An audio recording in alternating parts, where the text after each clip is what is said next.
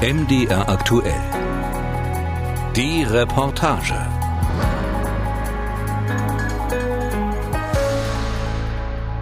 Ein sonniger Tag im Monat Mai. Von Leipzig aus fahre ich über die A14 runter nach Dresden und dann rüber auf die A4 Richtung Osten in die Lausitz. Nachrichten. Jeder zehnte Bewohner der Lausitz denkt trotz enger Verbundenheit mit der Region über einen Wegzug nach. Das geht aus dem Lausitz Monitor 2021 hervor. Ich fahre dorthin, wo ich geboren wurde, nach Hoyerswerda. In den 1980er Jahren galt die Stadt als kinderreichste der DDR. Von einstmals rund 70.000 Einwohnern leben inzwischen noch rund 32.000 hier, weniger als die Hälfte. Die meisten Menschen gingen, weil in den 90er Jahren die Braunkohleindustrie in sich zusammenfiel. Zwar ist die Schrumpfung inzwischen gestoppt, aber was heißt das? Was wird aus der Lausitz? Das möchte ich zuerst zwei mir vertraute Menschen fragen, die für verschiedene Generationen sprechen.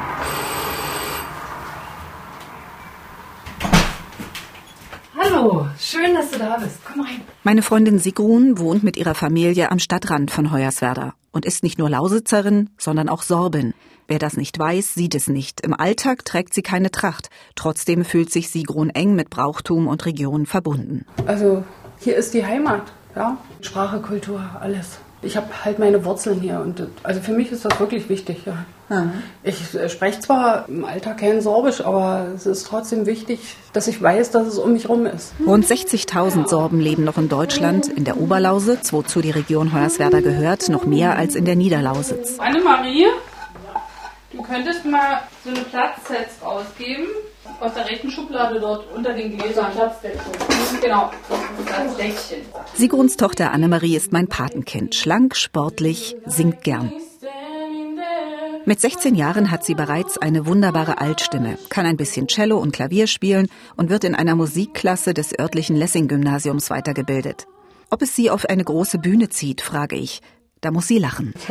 Ich kann mir höchstens vielleicht vorstellen, wenn ich mich mal irgendwann ein bisschen noch mehr traue, was ja schon ein bisschen besser geworden ist, dass ich dann vielleicht mal irgendwo zu einer kleinen Bar oder so singen würde, aber dann mit irgendwelchen Leuten, die vielleicht richtig cool drauf sind. So. Auch eine Ausbildung zur Physiotherapeutin oder ab ins Ausland sind Optionen. Irgendwo Afrika oder Amerika, da sehe ich mich eigentlich schon.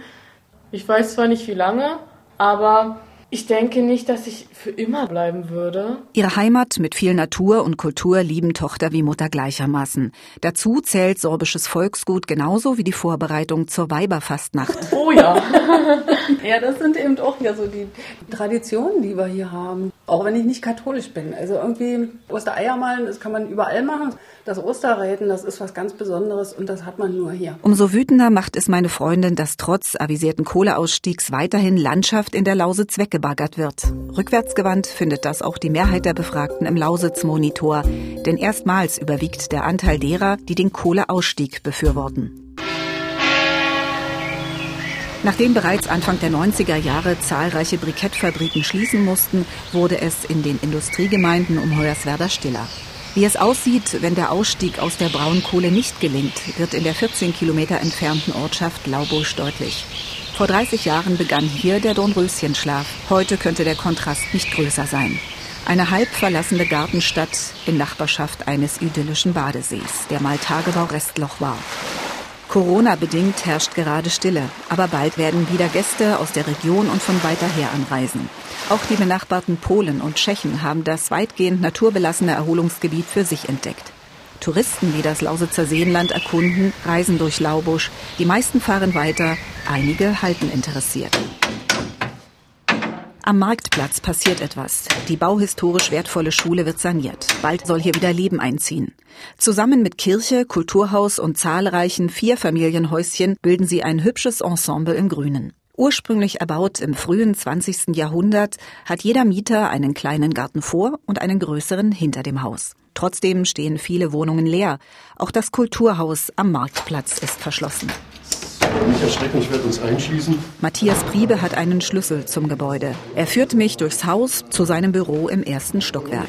Von hier aus hält Priebe die Fäden für das Projekt Lausitzer Gartenstadt 2030 zusammen, das vom Freistaat Sachsen mit 415.000 Euro gefördert wird. Ziel, das bauhistorische Ensemble soll als grünes Wohnprojekt wiederbelebt werden. Projektmanager Priebe geht die Sache offensiv an. Dieser Umbruch ist sehr, sehr spannend und wir haben da gemeinsam eine gesellschaftliche Verantwortung zu sagen, wie gestalten wir diesen Umbruch, damit es kein zweiter großer Einbruch wird. Und das bedeutet, schaffen wir es 2023, die Möbelwägen in die andere Richtung rollen zu sehen und nicht erst 2030 irgendetwas zu machen. Priebe, Typ dynamisch, sportlich fokussiert, ist Unternehmer, der sechs, sieben Projekte gleichzeitig anfasst und dabei prüft, was sich lohnt und was nicht. Vielleicht ist es auch eine Metapher für die Region. Wir müssen uns dann auch mal konzentrieren und sagen, was wollen wir denn? Ideen werden mit den Bürgern diskutiert und von der TU Kaiserslautern wissenschaftlich mit Studien, Seminaren und Diskussionsrunden begleitet. Wenn ich hier mit Einheimischen rede, dann hat man schnell den Blick und sagt, oh ja, ich habe mal gesagt, das Glas ist hier wirklich nicht halb voll, ist auch nicht halb leer, sondern es ist vielleicht nur ein Viertel drin. Trotzdem ist noch was drin, wir können damit was machen. Aber wenn Menschen von draußen drauf gucken, dann wird es spannend, weil die dann sagen, wow. Projektmanager Priebes Augen leuchten, wenn er die Potenziale der Gartenstadt aufzählt. Zufluchtsort für gestresste Großstädter und junge Familien, Startbasis für IT-Studenten aus aller Welt, die hierher schon zu Seminaren kommen, in das ehemalige Verwaltungsgebäude der Brikettfabrik Laubusch, wo die TU Chemnitz einen Campus eingerichtet hat und im Umland eine Trainings- und Reha-Region mit über 200 Kilometern leichter Rad- und Wanderstrecke. Dazu zahlreiche Seen. Sie sehen das hier jedes Mal, wenn Ostern ist, wie früher, wenn, wenn die Westbesuche kamen. Ja? Dann haben Sie hier die Schweizer Kennzeichen, die österreichischen, die bayerischen, alle da. Denen müssen wir was anderes sagen. Denen müssen wir nicht sagen, guck mal, wie schlimm das hier ist, sondern müssen wir sagen, ey, wir brauchen euch. Das funktioniert auch. Ich habe das ja persönlich auch erlebt. Es geht dabei nicht um Geld. Das geht um eine interessante Aufgabe. Der Projektmanager setzt auf die Herausforderungen, die die Lausitz zu bieten hat. Aus einer ehemaligen Braunkohleregion eine grüne, erneuerte zu machen. Und der Lausitz-Monitor gibt ihm recht. 67 Prozent der rund 1000 befragten Menschen in Brandenburg und Sachsen sagen, der Strukturwandel ist notwendig. Auf dem Dach des Lausitz Centers in Hoyerswerda flattern Werbefahnen im Wind. Unten in der Einkaufspassage dudelt Centermusik. Überwiegend Rentner bummeln mit Mundschutz die überdachte Ladenzeile entlang, kaufen was beim Bäcker oder Imbiss, schauen sich die Auslagen der Geschäfte an. Durch eine Tür und über einen Treppenaufgang erreiche ich die Büroräume des Hoyerswerda Tageblatts die erste Redaktion, in der ich gearbeitet habe.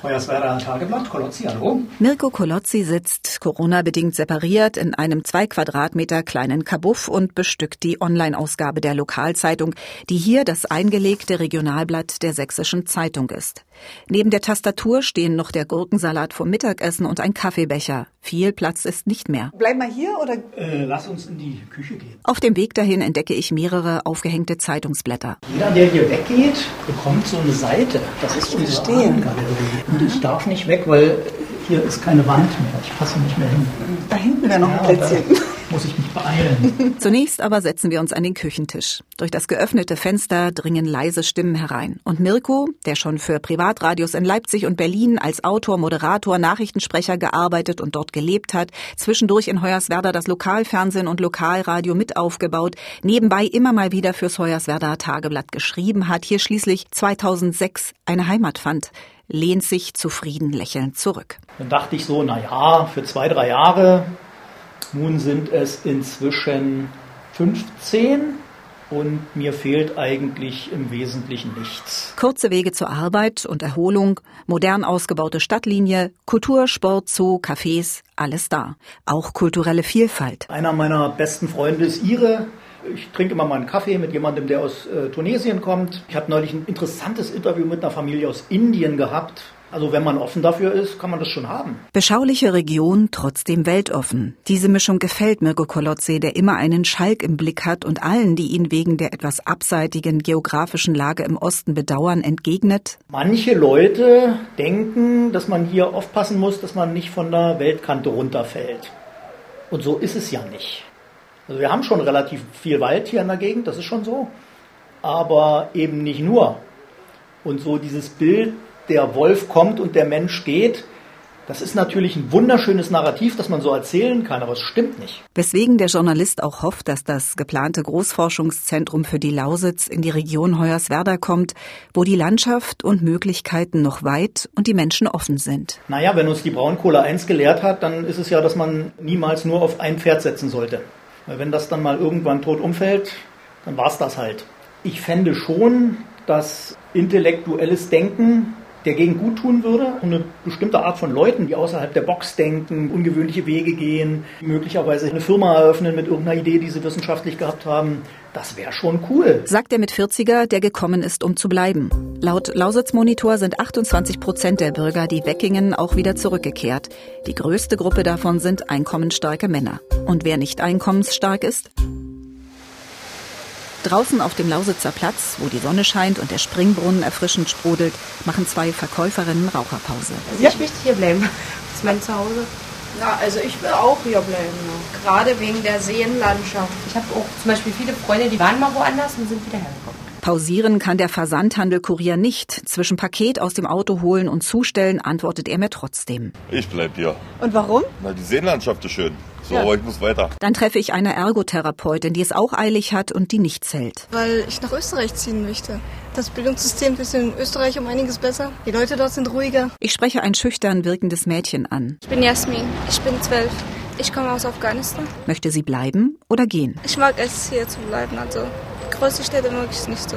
Leute hier sind so sehr nett und so. Die Umfrage des Lausitz-Monitors hat ergeben, dass 60 Prozent ihrer Heimat als attraktiven Wohnstandort wahrnehmen. Wenn es um Wirtschaft und Wissenschaft geht, sehen derzeit nur rund 30 Prozent eine Zukunft. Was sagen also die klugen Köpfe der Region? Andrea Gabriel ist Gymnasiallehrerin für Deutsch und Englisch am Foucault-Gymnasium Hoyerswerda. Ich bin mit ihr und drei Elftklässlern verabredet. Das ist Clara, das ist Cora, das ist Cody. Wir setzen uns an verschiedene Tische im Englischraum. Über uns prangt ein Schild mit dem legendären Ausspruch von Queen Mom aus Weltkriegstagen. Keep calm and carry on. Ruhig bleiben, weitermachen. Die Jugendlichen haben trotz Corona-Pandemie ihre Ziele fest im Blick. Clara will Medizin bei der Bundeswehr in Bonn oder Hamburg studieren. Cora Psychologie in einer größeren Stadt oder im Ausland. Und Cody? Also ich möchte äh, Osteopathie studieren und das ist in der Lausitz auch nicht möglich und deswegen wird es auch wahrscheinlich erstmal ja, aus der Lausitz rausgehen, aber später würde ich schon gern wieder zurückkommen, vielleicht eine eigene Praxis dann hier aufmachen, selbstständig werden. Ja. Cora schmunzelt. Ja, also ich war auch überrascht von Cody gerade, weil äh, ja, ich höre eher, dass die Leute weg wollen und dachte, dass das auch eher die Norm ist. Clara bestätigt. Also ich kenne mehrere, die sagen, die würden gern weg, um irgendwie was Neues zu erleben, um was Neues kennenzulernen.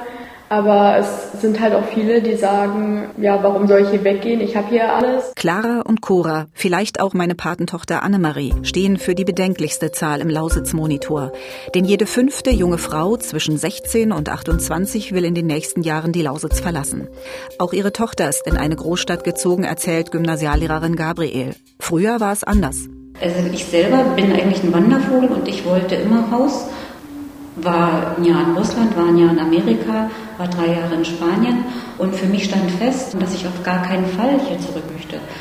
Da es aber meiner Tochter hier besser ging, sind wir zurückgekommen. Heute möchte sie nicht mehr weg. Provinz beginnt im Kopf, sagt Andrea Gabriel und hofft, dass ihre Tochter die Sport-, Freizeit- und Arbeitsmöglichkeiten der Heimat wiederentdeckt.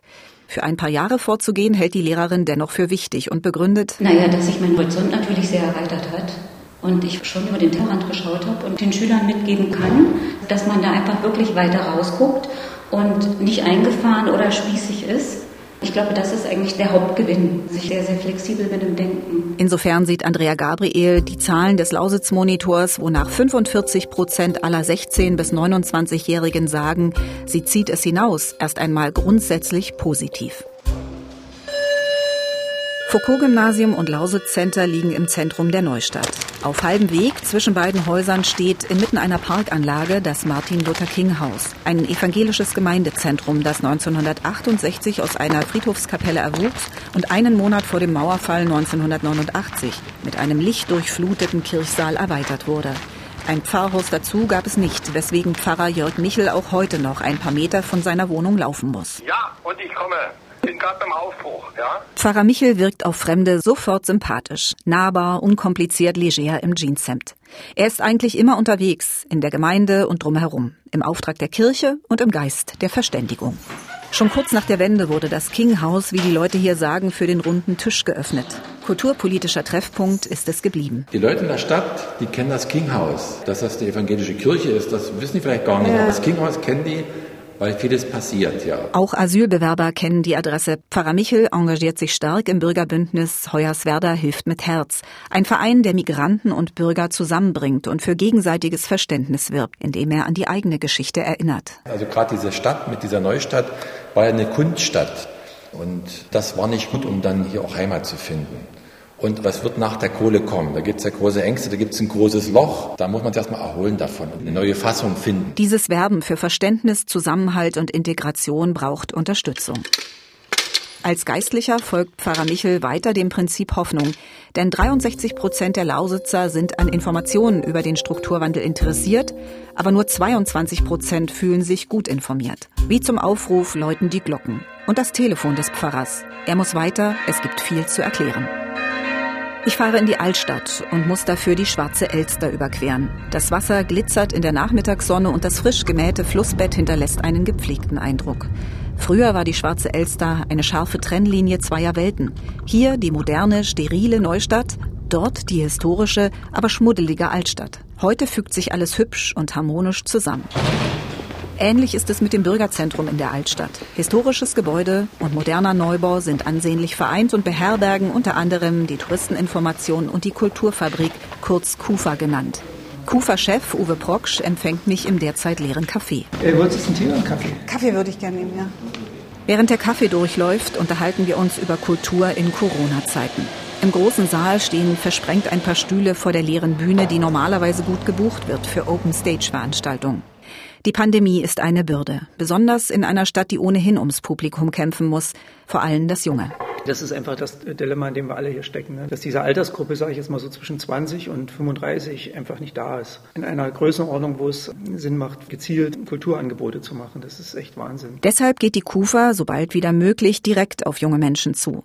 Für diese soziokulturelle Arbeit oder Gemeinschaftsprojekte in Wohngebieten ebenfalls junge Leute zu finden, ist mindestens genauso schwer. Wir machen so kulturelle Grünflächenbespielung dort, sich kennenzulernen, gemeinsam zu grillen, Musik zu hören, sozusagen von Natur erfahren und so sowas. Ne? Das ist eben so ein gefördertes Projekt, wo die Jule einstellen konnten, erstmal für zweieinhalb Jahre. Da haben wir erstmal eine drinne, die wenigstens 30 ist. Ja. Die meisten Mitarbeiter und Gäste der Kulturfabrik sind um die 40 und älter, fühlen sich mit Liedermacher Gerhard Gundermann oder zumindest seiner Musik verbunden. Bye, bye, dir sind wir treu sagen zunehmend gebürtige Lausitzer und ziehen wieder zurück. Der KUFA-Chef bestätigt das, fügt aber an. Ich nehme es nicht wahr, dass die, die als Rückkehrer kommen, wirklich jetzt die großen äh, engagierten Treiber wären. Das spüre ich leider einfach gerade nicht so. Ne? Uwe Proksch wünscht sich mehr gemeinschaftliches Engagement. Der aktuelle Umfragetrend zeigt jedoch gegenüber dem Vorjahr, dass die Bereitschaft zur Beteiligung beim Strukturwandel sinkt. Ja, hallo, herzlich willkommen. Einer, der sich für den regionalen Mittelstand sehr engagiert, ist Unternehmer Heiko Schneider. Er betreibt unweit des Marktplatzes einen mehrfach ausgezeichneten Friseursalon mit 40 Angestellten. Frauen, Männer, Migranten. Sowie im Souterrain des Hauses ein Online-Unternehmen für digitale Veranstaltungen und Kundensoftware. Ja, hier geht's hinter in den Backbereich. Von da aus arbeitet er grenzübergreifend. Es gibt nur eine Grenze für sein klassisches Friseurgeschäft. Das Preisniveau ich kann hier natürlich nicht genau so ein Business fahren wie in Hamburg oder wie in München. Das sind die ganz normalen regionalen Grenzen. Dafür habe ich aber natürlich auch nicht die Kosten wie in Hamburg oder München. Sechs seiner Angestellten sind Rückkehrer, die die Lebensbedingungen in der Heimat wieder schätzen gelernt haben. Die Region hat aus Sicht des Unternehmers aber wirtschaftlich nur eine Chance, wenn sie darauf baut, was sie jahrzehntelang geprägt hat. Also ich glaube schon, dass Energie in jeglicher Form, auch Entwicklung in dem Bereich, für die Region für die Region erfolgreicher wäre als äh, Tourismus, auch wenn man sich das immer so schick und schön vorstellt. Immerhin glaubt fast die Hälfte der jungen Lausitzerinnen und Lausitzer, dass der Strukturwandel ihnen Perspektiven bringt. Einer, der von Amts wegen dafür kämpft, ist Oberbürgermeister Thorsten Ruban-C. Als ich ihn zu vorgerückter Stunde im Rathaus treffe, lässt er sich in den Sessel fallen und lockert den weinroten Schlips. Bis kurz vor acht hat er noch mit der kleinen Lausitzrunde, also Bürgermeistern aus dem Umland, getagt. Darüber hinaus gibt es noch die große Lausitzrunde mit über 50 Amtskolleginnen und Kollegen aus Sachsen und Brandenburg. Lausitz ist ein schöner Überbegriff, weil der auch über diese Ländergrenze zwischen Brandenburg und Sachsen springt. Aber leider ist es zurzeit, hier ist Strukturwandel Sachsen, da ist der Strukturwandel Brandenburg. Das ist nicht gut. SPD-Politiker Ruben C. denkt zwar länderübergreifend, macht aber mit jedem Handschlag auf die Tischplatte deutlich, dass das Großforschungszentrum für die Lausitz dorthin kommen muss, wo einst die Braunkohleindustrie war und weggebrochen ist, an die sächsisch-brandenburgische Landesgrenze, ins Gebiet zwischen Großräschen, Weißwasser und Hoyerswerda. Der ganze Strukturwandel findet derzeit im Landkreis Görlitz statt. Äh, da kommt Kretschmer her aus Görlitz. Also wenn der MP mit Görlitzer Vertretern der Wirtschaftsförderung bei Helmholtz steht und für ein Helmholtz-Zentrum in Görlitz wirkt, finde ich das nicht in Ordnung. Das ist das, wo wir wirklich sagen, das kann und darf nicht sein. Als Unternehmer, der in Hoyerswerda erfolgreich einen Globusmarkt geführt und die Arbeiterwohlfahrt in die schwarzen Zahlen gebracht hat, geht der Oberbürgermeister sein neues Projekt, den Aufschwung von Stadt und Region, als Wettbewerb an.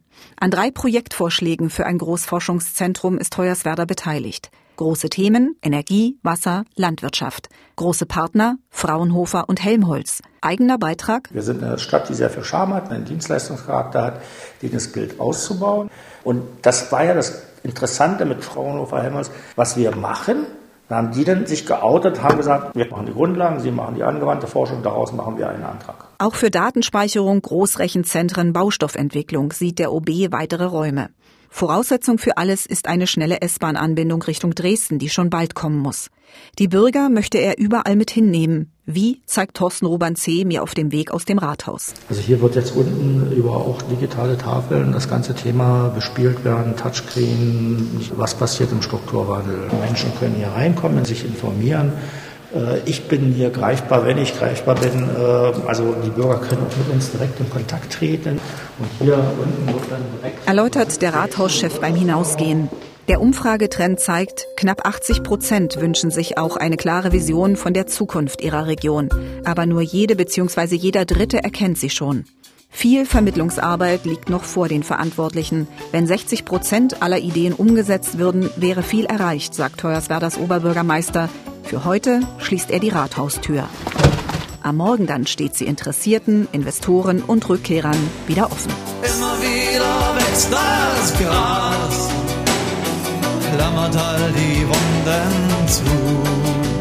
Manchmal stark und manchmal blass, so wie ich und du.